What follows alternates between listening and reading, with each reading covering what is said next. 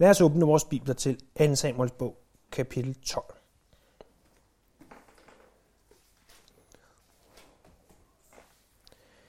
Jeg vil godt indlede på en lille smule anderledes måde, end jeg normalt gør, nemlig ved at læse hele kapitlet for jer. 2. Samuels bog, kapitel 12. Da sendte herren Nathan til David, og han kom til ham og sagde, der var to mænd i samme by. Den ene var rig, og den anden var fattig. Den rige havde får og køer i mængde. Den fattige havde kun et eneste lille lam, som han havde købt. Han tog sig godt af det, og det voksede så stort hjemme hos ham og børn. Og det spiste af hans brød, og det drak af hans bære, og det lå i hans skød, som om det var hans datter. En dag fik den rige besøg, men han nændede ikke at tage af sine egne får eller okser og tilbede, berede det til den vejfarende, der var kommet til ham. Så tog han den fattige mands lam og tilberedte det til manden, der var kommet. Davids vrede flammede voldsomt op mod den mand, og han sagde til Nathan, så sandt herren lever, den mand, der gør sådan, skal dø, og lammet skal han erstatte firedobbelt, fordi han har handlet så hjertesløst. Da sagde Nathan til David, du er mand. Dette siger Herren Israels Gud. Jeg salvede dig til konge over Israel og redde dig for Saul. Jeg gav dig din herres hus og lagde din herres hustruer i din favn. Jeg gav din, dig Israels hus og Judas hus. Og skulle det ikke have været nok, havde jeg gerne givet dig langt mere. Hvorfor har du vist foragt for Herrens ord og gjort, hvad der er ondt i hans øjne? Hittiten Urias har du slået ihjel, og hans kone har du giftet dig med, og ham selv har du hugget ned med ammonitternes svær. Og fra nu af skal sværet aldrig vige fra dit hus, for du har vist foragt for mig og giftet dig med Hittiten Urias kone. Dette siger Herren, jeg vil lade udlykken ramme dig fra din egen familie. For øjnene af dig vil jeg tage dine hustruer og give dem til en anden, som ganske åbenlyst skal ligge med dem. Du har handlet i det skjulte, men jeg vil handle i fuld åbenhed over for hele Israel. Da sagde David til Nathan, jeg har syndet mod Herren. Nathan svarede David, så tilgiver Herren din søn. Du skal ikke dø. Men siden du har givet Herrens fjender en anledning til at spotte, skal den søn, du har fået, dø. Så gik Nathan hjem. Herren lod den dreng Urias' kone havde født David, blive ramt af sygdom. Da bad David til Gud for drengen, han fastede strengt og gik hen og lagde sig på jorden om natten. De ældste ved hoffet mødte op for at få ham til at rejse sig, men det nægtede han. Han ville heller ikke spise sammen med dem. På den syvende dag døde drengen, og Davids folk turde ikke fortælle ham, at drengen var død, for de tænkte, mens drengen endnu var i live, vil han ikke høre. Øh, hvad vil, han, øh, hvad vil vi sige til ham? Hvordan skal vi få sagt til ham, at drengen er død? Han kunne jo gøre en ulykke. Da David så, hvordan hans folk gik rundt og viskede sammen, forstod han, at drengen var død. Han spurgte dem, om drengen var død, og de svarede, ja, det er han. Så rejste David sig fra jorden og vaskede sig, salvede sig, skiftede tøj og gik ind i herrens hus for at tilbede. Derpå gik han hjem og bad om at få mad sat frem, og så spiste han. Hans folk spurgte ham, Hvordan er det, du bærer dig ad? Mens drengen var i live, fastede og græd du, og næppe er han død, før du står op og spiser. Han svarede, så længe drengen var i live, fastede og græd jeg, for jeg tænkte, måske vil Herren være noget imod mig og lade drengen leve. Men nu da han er død, hvorfor skulle jeg så faste? Kan jeg få ham tilbage igen? Jeg må følge efter ham, og han kommer ikke til mig. David trøstede Bathsheba sin hustru, han gik ind til hende og lå med hende, og hun fødte en søn, som hun gav navnet Salomo. Ham elskede Herren, og han sendte bud gennem profeten Nathan, og hans navn skulle være Jedidja for Herrens skyld. Joab var gået til angreb på ammonitternes Rabba og havde indtaget kongebyen. Han sendte bud til David, jeg har angrebet Rabba og indtaget vandbyen. Kald nu resten af herren sammen, så de kan belejre, du kan belejre og indtage byen, for at det ikke skal blive mig, der indtager den, og får mit navn udråbt over den. David samlede hele herren og drog mod Rabbe, angreb den og indtog den. Fra Milkoms hoved fjernede han guldkronen, der varede en talent og, og en edelsten. Den blev anbragt på Davids hoved. Fra byen tog han et vældigt bytte, indbyggerne førte han med sig, og han satte dem til at arbejde med sav, jernhakke, jernøkse, eller overførte dem til arbejdet ved teglstensformene. Således gik han til værks over for alle ammonitternes byer.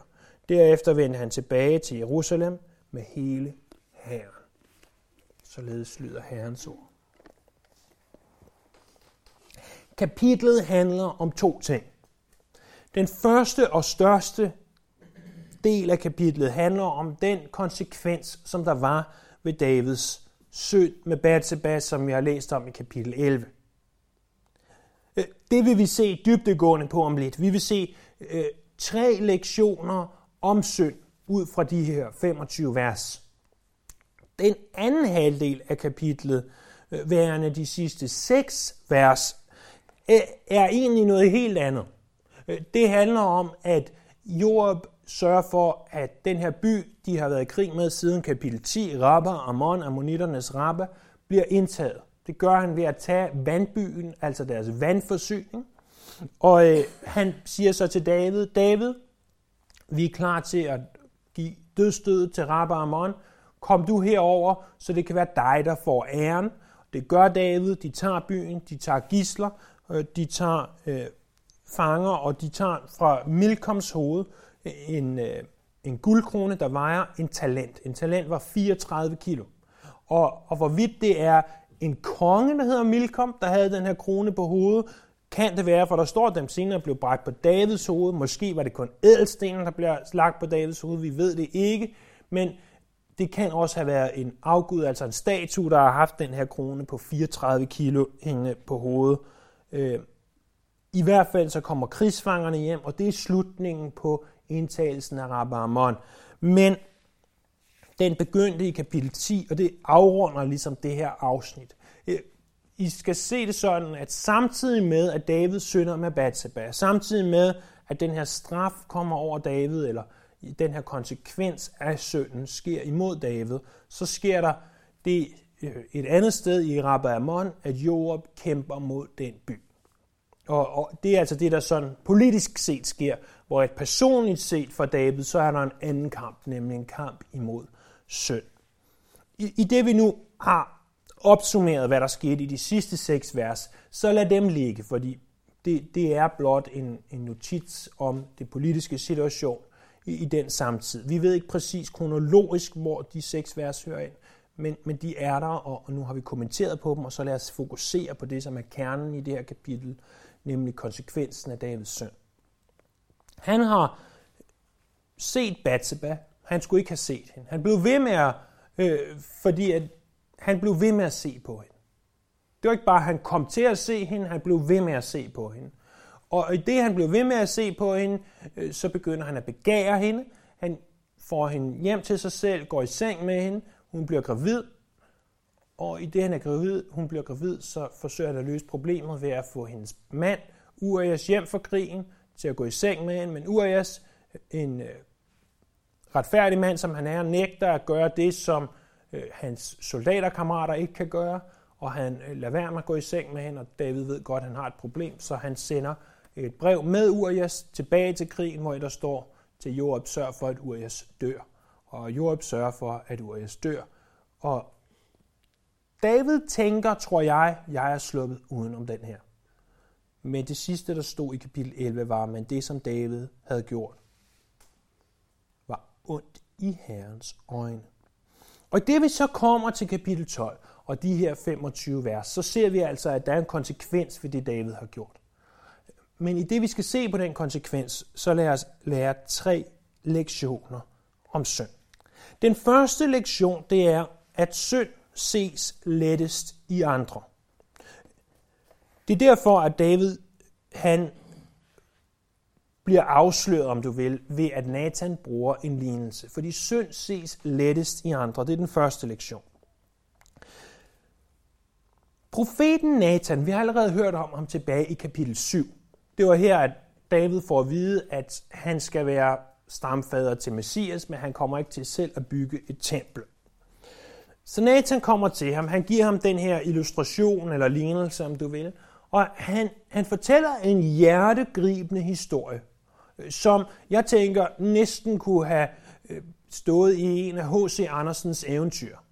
Øh, vi kunne godt have forestillet os, og der er vist også eventyr, der minder lidt om, det er det store Claus og lille Claus, eller noget i den retning, uden jeg kender dem så godt, der minder lidt om det her, den lille, lille stakkels mand og den store rige mand. Og det er det, som det her handler om. Den store rige mand er selvfølgelig David. Den lille fattige mand er Urias, og det lam, som, øh, som Urias har, det er selvfølgelig Batseba, og det tager David fra Urias. Når jeg læser sådan en historie her, så gribes mit hjerte, og, og det er næsten, at jeg fælder en tårer over, ej, hvor er det trist. Tænk så de har siddet med det der langt på skød, så det har været som en datter for mand. Og så kommer den her lede, lede rige mand og tager det fra ham. Og det er jo helt sikkert også det, der er meningen med historien.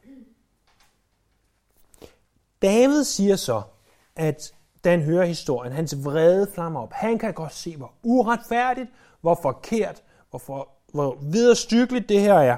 Og han siger, den her mand, der har stjålet det her lam, han skal erstatte fire dobbelt. Øh, det havde han belæg for muligvis i, fra 2. Mosebog kapitel 22. Men han siger også noget andet om den her mand. Han siger, han skal dø. Det, som manden havde gjort, var rigtig forfærdeligt. Han havde stjålet fra den fattige mand. Men var der dødsstraf for at være tyv? Nej, det var der ikke. Manden fortjente rent faktisk ikke efter loven at dø. Det var der derimod en anden, der gjorde, nemlig David. Fordi ifølge Moseloven, så var der dødsstraf for ægteskabsbrud i 3. Mosebog kapitel 20, vers 10, og der var dødsstraf for mor i 3. Mosebog kapitel 24, vers 17. Øh, så han havde begået ægteskabsbrud, han havde begået mor, og David selv fortjente at dø. Han synes, at det, som den opdigtede mand fra Natans historie havde gjort, det var dødstrafværdigt. Men han tænkte ikke over, hvordan han selv fortjente at dø, hvordan han selv havde syndet. Jesus siger noget om det her. Han siger, hvorfor ser du splinten i din brors øje, øh, i din brors øje, men du lægger ikke mærke til bjælken i dit eget? I forbindelse med mit arbejde som revisor, så skriver vi rigtig, rigtig mange e-mails og breve i det hele taget. De fleste af dem er relativt trivielle. Det er noget i retning af, her er din moms for tredje kvartal, sørg nu for at få den betalt, ellers så kommer skat og slår dig oven i hovedet. Lidt mere formelt skrevet. Ikke? Det er noget i den retning. Det kan jeg godt stave til, og det kan jeg godt skrive, og det kan min kollega også godt. Der er ikke noget øh, specielt i det. Men indimellem så skriver vi e-mails, som er en længere karakter, som måske skal ud til adskillige mennesker på en gang. Og så øh, enten min kollega, de kommer måske og siger til mig, hvad tænker du om at skrive det på den her måde, og det der står her? Og jeg sætter mig ned, begynder at grænske det, og siger, uh, det er der et ord, der lige skal byttes ud, og det der lyder ikke så godt, og det der, ah, det er ikke, det er ikke pænt skrevet, og, og det der, ah, der, der mangler vist et nutidsher, og hvad vi ellers skulle finde på at komme efter hinanden med. Jeg lover jer, jeg skal nok se de fejl, eller i hvert fald langt, langt de fleste af dem inden for min formåen, der må kunne ses i den tekst, men når jeg så selv skriver en e-mail, den er jo velskrevet, den er jo godt formuleret, tænker jeg, lige indtil jeg giver den videre. Og, og en anden sætter sig ned og læser den igennem, og, og må ellers fordele kommaer ud over hele siden og ændre ord og så videre og så videre og så videre. Øh, fordi at når jeg selv ser det med mine egne øjne, så ser det ikke så slemt ud, som jeg egentlig tror. Og sådan er det tit, når vi kigger på synd. Når vi kigger på andre, uh, det er forfærdeligt, det de har gjort. Men når vi ser på os selv, ah, det er meget godt. Det går okay. Det går okay for os. Når vi derfor mener at kunne se synd i andre mennesker, så lad os spørge Herren, og lad os blive bedre til at spørge Herren. Eksisterer den her synd eller en anden synd i mig, som jeg bør bekende? For selvfølgelig kan vi godt se synd i andre mennesker. Det er ikke, det er ikke svært, og det handler ikke bare om at dømme og andre. Så selvfølgelig kan jeg godt se, hvis nogen gør noget, der er forkert. Men det handler ikke så meget om dem. Det handler mest om mig og mit forhold til Herren. Øh, lad mig sørge for at have det på plads, og så kan jeg bede for de andre bagefter. Så den første lektion af de tre, vi ser, det er, at synd ses lettest i andre. Det var tilfældet for David. Han så lettest synden igennem den her lignelse, øh, hvor det var en anden mand, men han så ikke selv øh, synden i sig selv.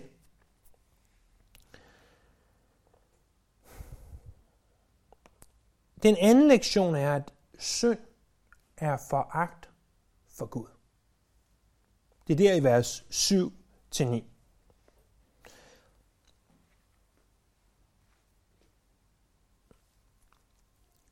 Vi ved, i særdeleshed fra det nye testamente, at hvis vi er i Jesus Kristus, så er vi tilgivet for vores synd, fortid, nutid og fremtid. Og det er jo næsten noget, hvor vi måske kunne mande os op til at sige halleluja, pris Herren for. Fordi det er jo, det er jo fantastisk. Vi talte lidt om det i onsdags, og vores hjerter glædes over det. At selvom vi er ligesom David, selvom vi er syndere ligesom ham, selvom du og jeg øh, er i stand til at være ægteskabsbrødre og mordere ligesom David, så er vi tilgivet på grund af det, Jesus har gjort på korset. Så er det, at vores forskruede, forstyrrede tanker måske kunne tænke, jeg er tilgivet, så derfor så behøver jeg ikke længere leve et liv, der er Gud til behag. Så er det okay, hvis jeg kommer til at sønde, fordi Gud har tilgivet mig. Men Paulus skriver, at hvis nåden bliver større, der hvor der er mere synd, skal vi så ikke bare synde noget mere, så nåden kan blive større? Og Paulus konkluderer så i Romerbrevet, aldeles ikke. Absolut og aldeles ikke.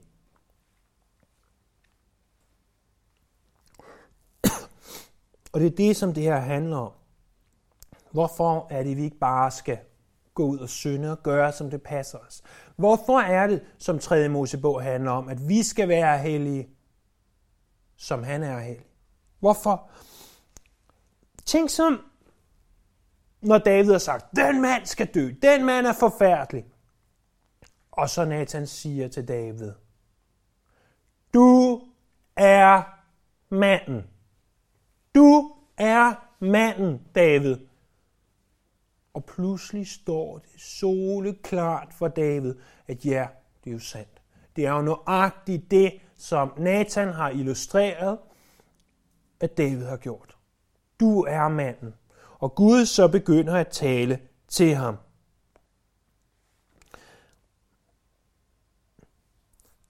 Men synd er foragt for Gud.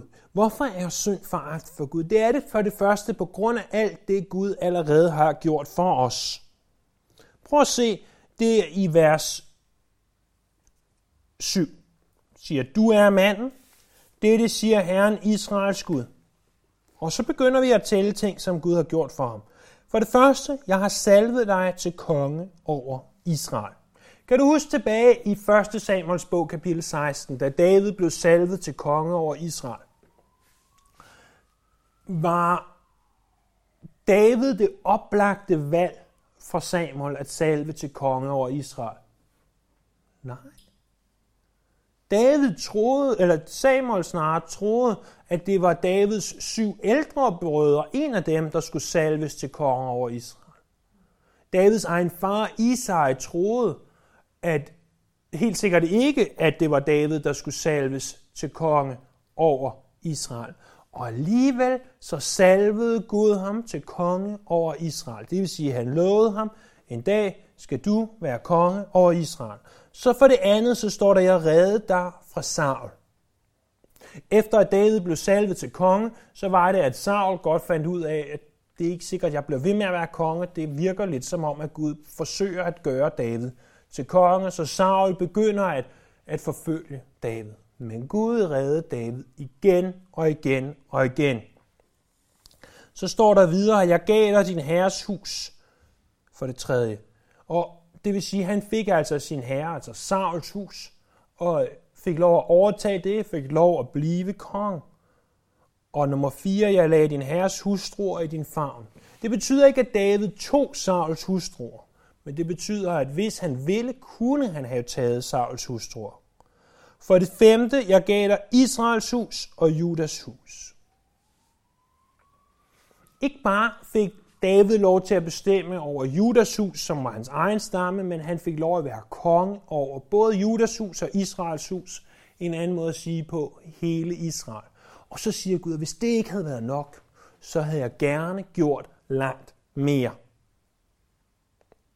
Gud kalder os, dig og mig, til at være hellige, som han er hellig. Og når vi står foran det valg, om vi skal synde eller ej i en given situation, så husk på alt det, som han har gjort for dig. Prøv at slå op med mig i Johannes evangeliet kapitel 3, vers 16. Jeg ved godt, at de fleste af os kan citere det her vers. Vi kan synge det her vers. Vi kender det så godt, så vi måske næsten har glemt, hvad der står. I Johannes evangeliet kapitel 3, vers 16 er en af de ting, Gud har gjort for os, at for således elskede Gud både verden, men også dig. At han gav sin enborne søn,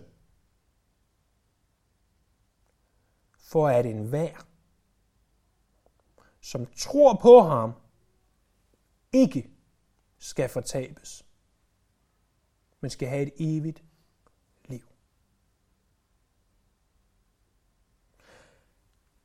Noget af det Gud har gjort for dig og for mig, er, at hvis du, han har sendt sin søn, og hvis du tror på ham, så ender du ikke i fortabelse, men du ender med evigt liv. Det er en ting. Prøv at slå videre op i 2. Korintherbrev kapitel 5.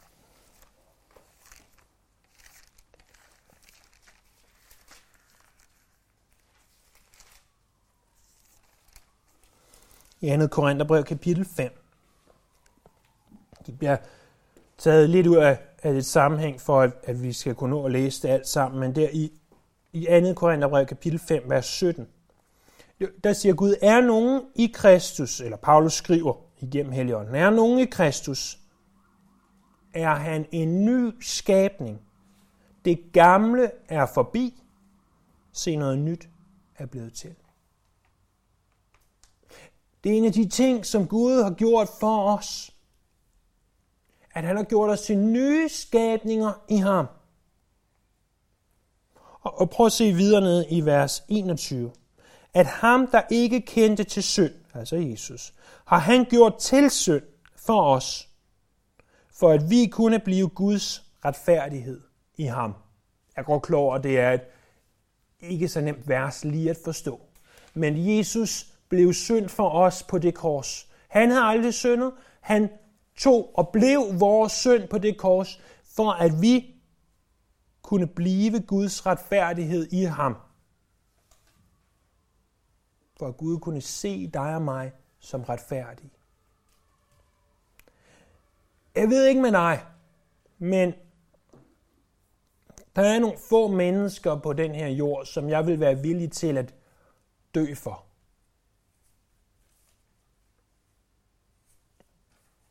Og Jesus han døde for dig.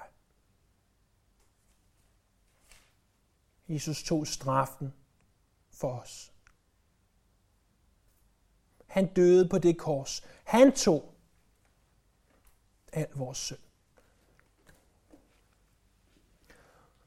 Og venner, hvis det ikke er nok til at tænke over, når vi står i situationen, skal jeg synde eller ej, at han døde, Gud sendte sin søn, og den søn, han blev til synd for os.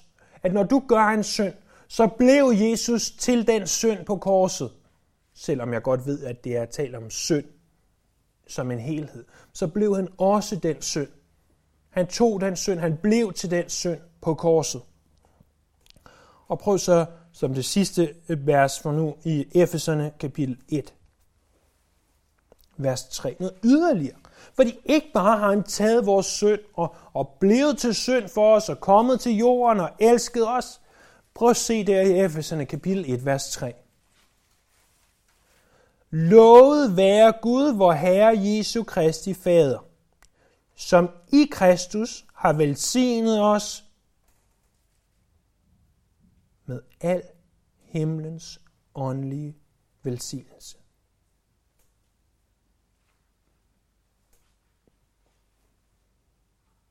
Ikke bare elsker han os.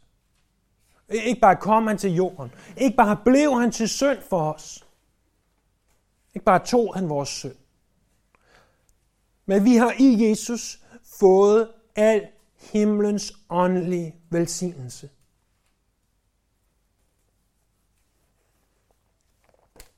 Som en engang illustrerede det, så er det, som hvis du skyldte 100 millioner kroner, og dine kreditorer banker på døren, ringer på og ringer dig op og siger, hvornår kommer vores penge? Hvis de ikke snart kommer, så hiver vi dig til en kasse, så smelter vi dig konkurs, så smider vi dig i fængsel, og hvad de ellers kunne have mulighed for. Du skylder 100 millioner, du kan ikke betale. Men du ved, du er nødt til at gå ned og handle ind.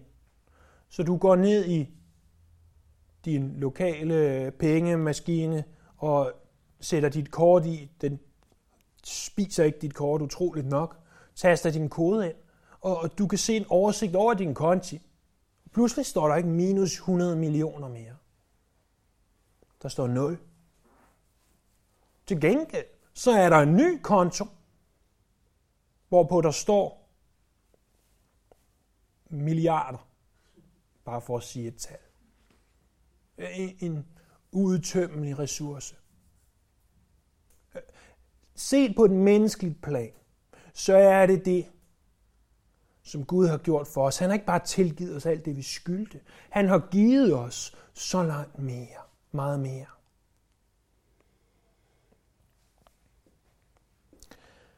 Synd, det er foragt for Gud. Det er foragt for Gud på grund af alt det, han har gjort. Alt det, han har gjort for David, og alt det, han har gjort for os. Men synd er også foragt for Gud, fordi vi ikke gør, hvad Gud siger. Prøv at se der i vers 9. Hvorfor har du vist foragt for Herrens ord og gjort, hvad der er ondt i hans øjne? Hittiten Urias har du slået ihjel, og hans kone har du giftet dig med, og selv har du hugget, øh, og ham selv har du hugget ned med ammonitternes svær. David bliver konfronteret med, at synd er foragt for Herrens ord. Tilbage i kapitel 11 bryder David hele fire af Guds bud. 10 bud. Fire af Guds 10 bud. Han bryder nemlig begær, han bryder ægteskabsbrud, han bryder løgn, han bryder mor. Når du og jeg synder, og det gør vi, så er det foragt for Herrens ord.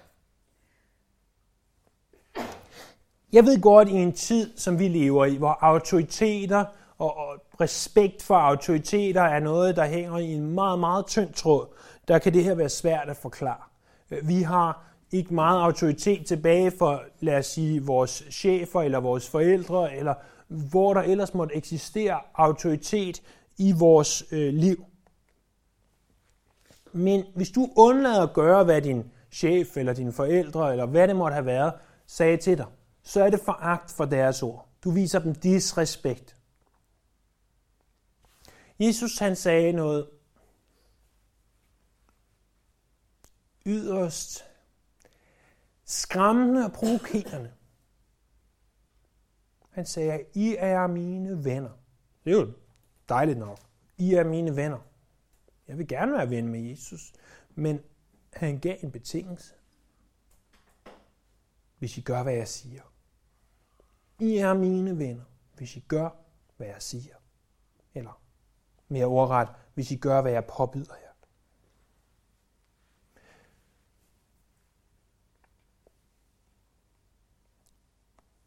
Synd er foragt for Gud, fordi vi glemmer alt det, han har gjort, og synd er foragt for Gud, fordi vi ikke gør, hvad han siger.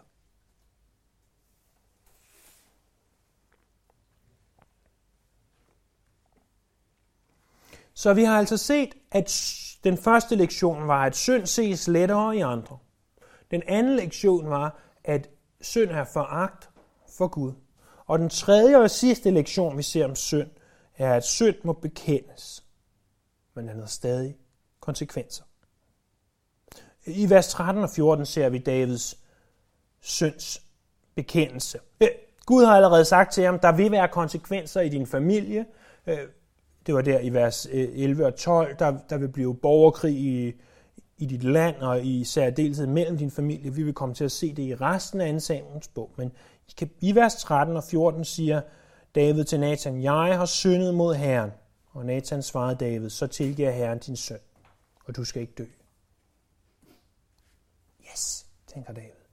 Sådan, tak Gud. Du er en nådig Gud, du er en vidunderlig Gud. Vers 14. Men siden du har givet Herrens fjender en anledning til at spotte, skal den søn, du har fået, dø. David vidste godt, at han ifølge loven fortjente at dø. Og han bekender sin synd.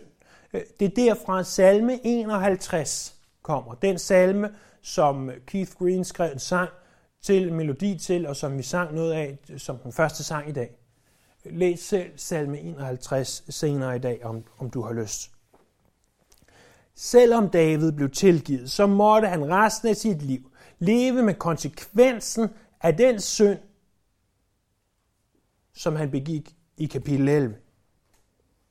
Tilgivelse fjerner skylden i Guds rige, men nogle gange ikke konsekvenserne i denne verden.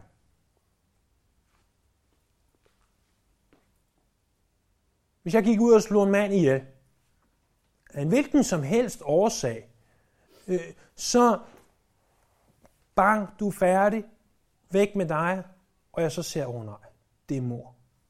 Jeg falder på min knæ og siger, åh oh, Gud, tilgiv mig for den forfærdelige synd, jeg har begået. Jeg ellers mener det selvfølgelig. Så tilgiver Gud mig, også for mor.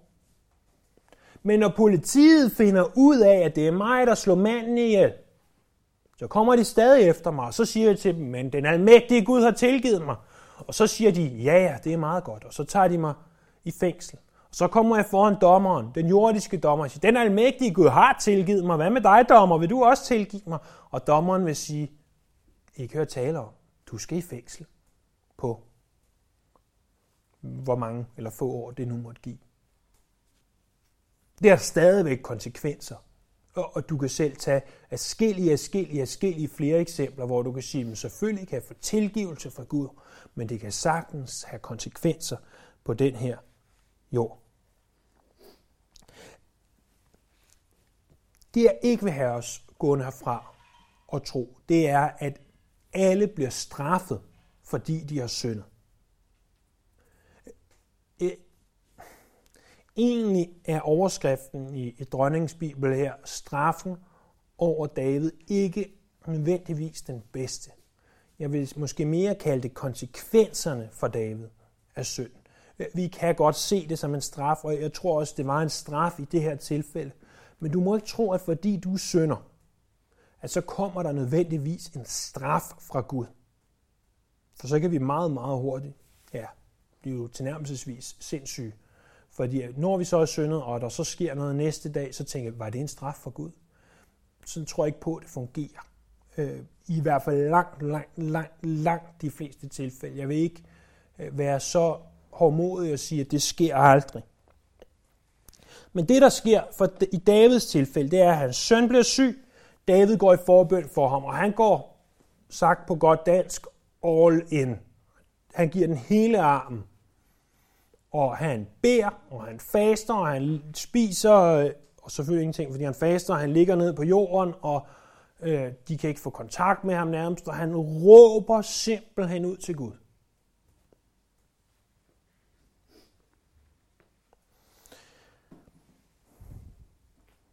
Men så dør drengen alligevel. Hvad skal vi gøre, når, når det, vi har bedt for, ikke sker, som vi forventer og håber? Jeg synes, det er helt klassisk, det som David gjorde.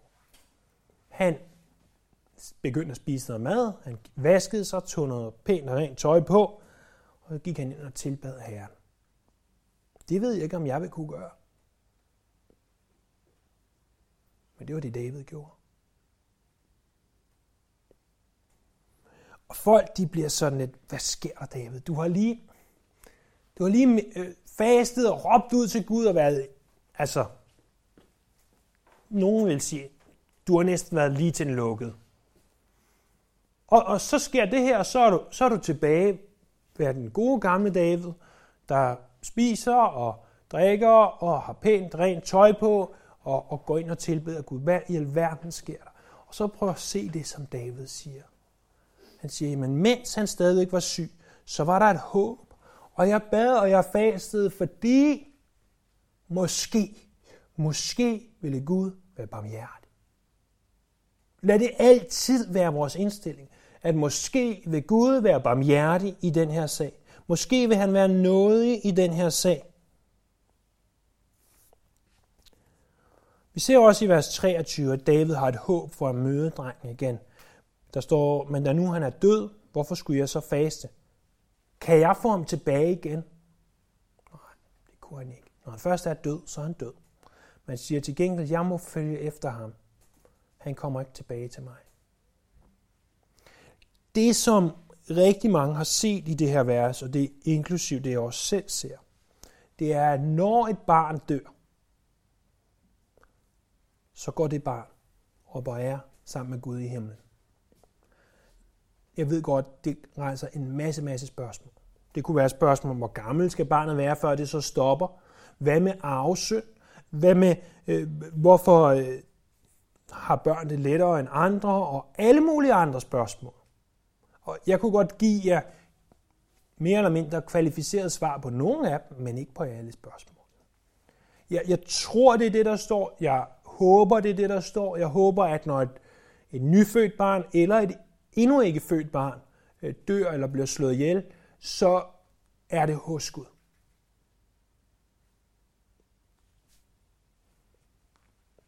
Og, og det tror jeg, fordi at det er det, jeg læser det som, at David siger her. Men til gengæld er det ikke noget, vi læser noget videre om i resten af skriften, og derfor skal vi også være påpasselige med at sige, sådan er det. For så kan det være, at vi en dag bliver skuffet og siger, det var ikke sådan, det var, vi forstår ikke hvorfor. Men jeg tror, det er så. Jeg håber, det er sådan. Og med alt, hvad jeg ved, om end det måtte være lidt om Gud, og hvad jeg læser her, så, så er det altså det, jeg ser og forstår. Efter at drengen så er død, og David har tilbedt, så går han tilbage, tilbage, tilbage. Hun føder Salomo. Salomo bliver accepteret af Gud og får derfor et tilnavn, der hedder Jedidja, som betyder elsket af Herren. Den tredje lektion her er, at synd må bekendes. Det var det, David gjorde. Selvom vi bekender synd, selvom synd er tilgivet, så kan og har synd ofte stadig konsekvenser.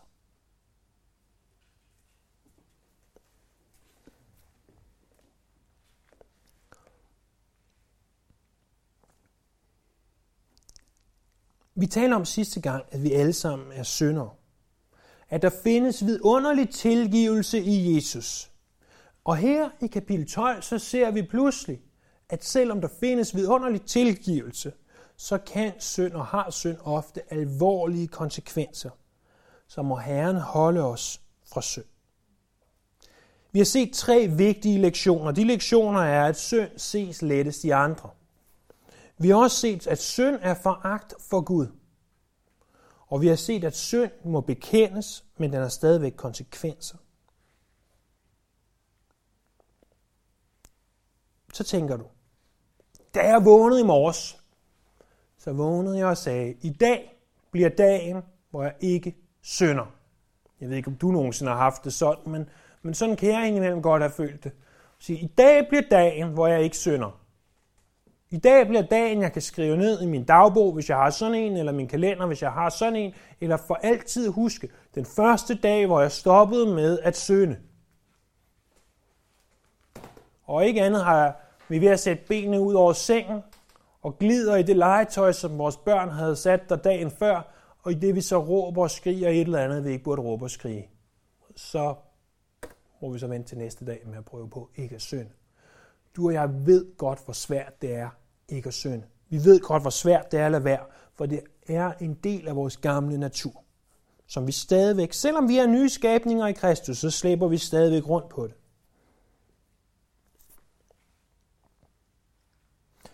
Og, og uanset hvilke forholdsregler vi tager, uanset hvad vi gør, så, jeg bevæger mig lige ned bag her, uanset hvad vi gør, så, så ved vi, at åh, det er svært at lade være, uanset om vi ikke har noget fjernsyn, uanset om vi ingenting gør, så, så ved vi godt, at det er umuligt næsten at holde op med at synde. Ja, det er ikke næsten, det er umuligt at holde op med at synde. Og ved jeg godt, der ikke er meget, meget mørkt i lokalet lige nu. Men hvis vi ser synd som mørke, så, så kan jeg nu begynde at rende og råbe, bliv lys! Der er stadigvæk ikke noget lys. Og jeg kan slå ud efter mørket hernede fra. Jeg kan råbe og skrige af det. Jeg kan være tosset over, at der er mørkt i mit liv. Jeg kan sige, at jeg vil ikke have dit fjernsyn mere. Jeg vil ikke øh, være i verden mere. Jeg vil gå i kloster. Jeg vil holde mig væk fra alle fristelser. Men der er en måde at få lys på. Den er temmelig simpel i vores verden. Det er at gøre sådan her. Det er at tænde lyset, venner. Måden at synde mindre på er ikke ved at forbande mørket. Måden at synde mindre på er ved at lade lyset komme ind i dit liv. Ved at bruge mere tid sammen med Jesus. Ved at have bedre fokus på ham. Ved at tilbede mere. Ved at lytte mere til lovsange end til andre sange. Ved at bruge mere tid i ordet og mere tid på ham end på andre ting. Det er måden at synde mindre på. Ikke ved at råbe af synd og sige, åh, din forfærdelige synd, jeg forbander dig. Synden er stærkere end dig. Men synden er ikke stærkere end Jesus. Og ved at have ham i livet, så har du tændt for lyset i dit liv. Lad lyset komme ind. Lad ham skinne.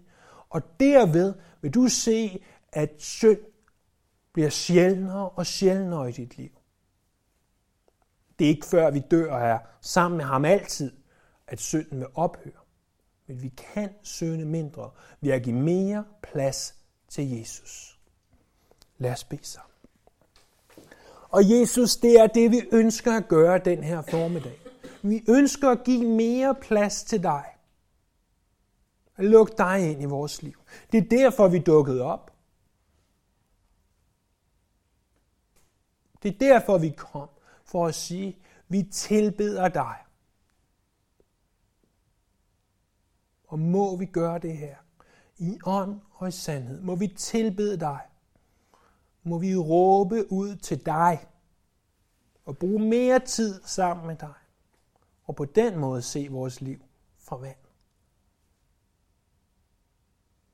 Tak, at vi kan lære igennem Davids fejltagelser, igennem Davids søn. Hjælp os her til ikke at vise foragt for dig ved at synde. Vi tilbeder dig, Herre, vi lover dit navn. Amen.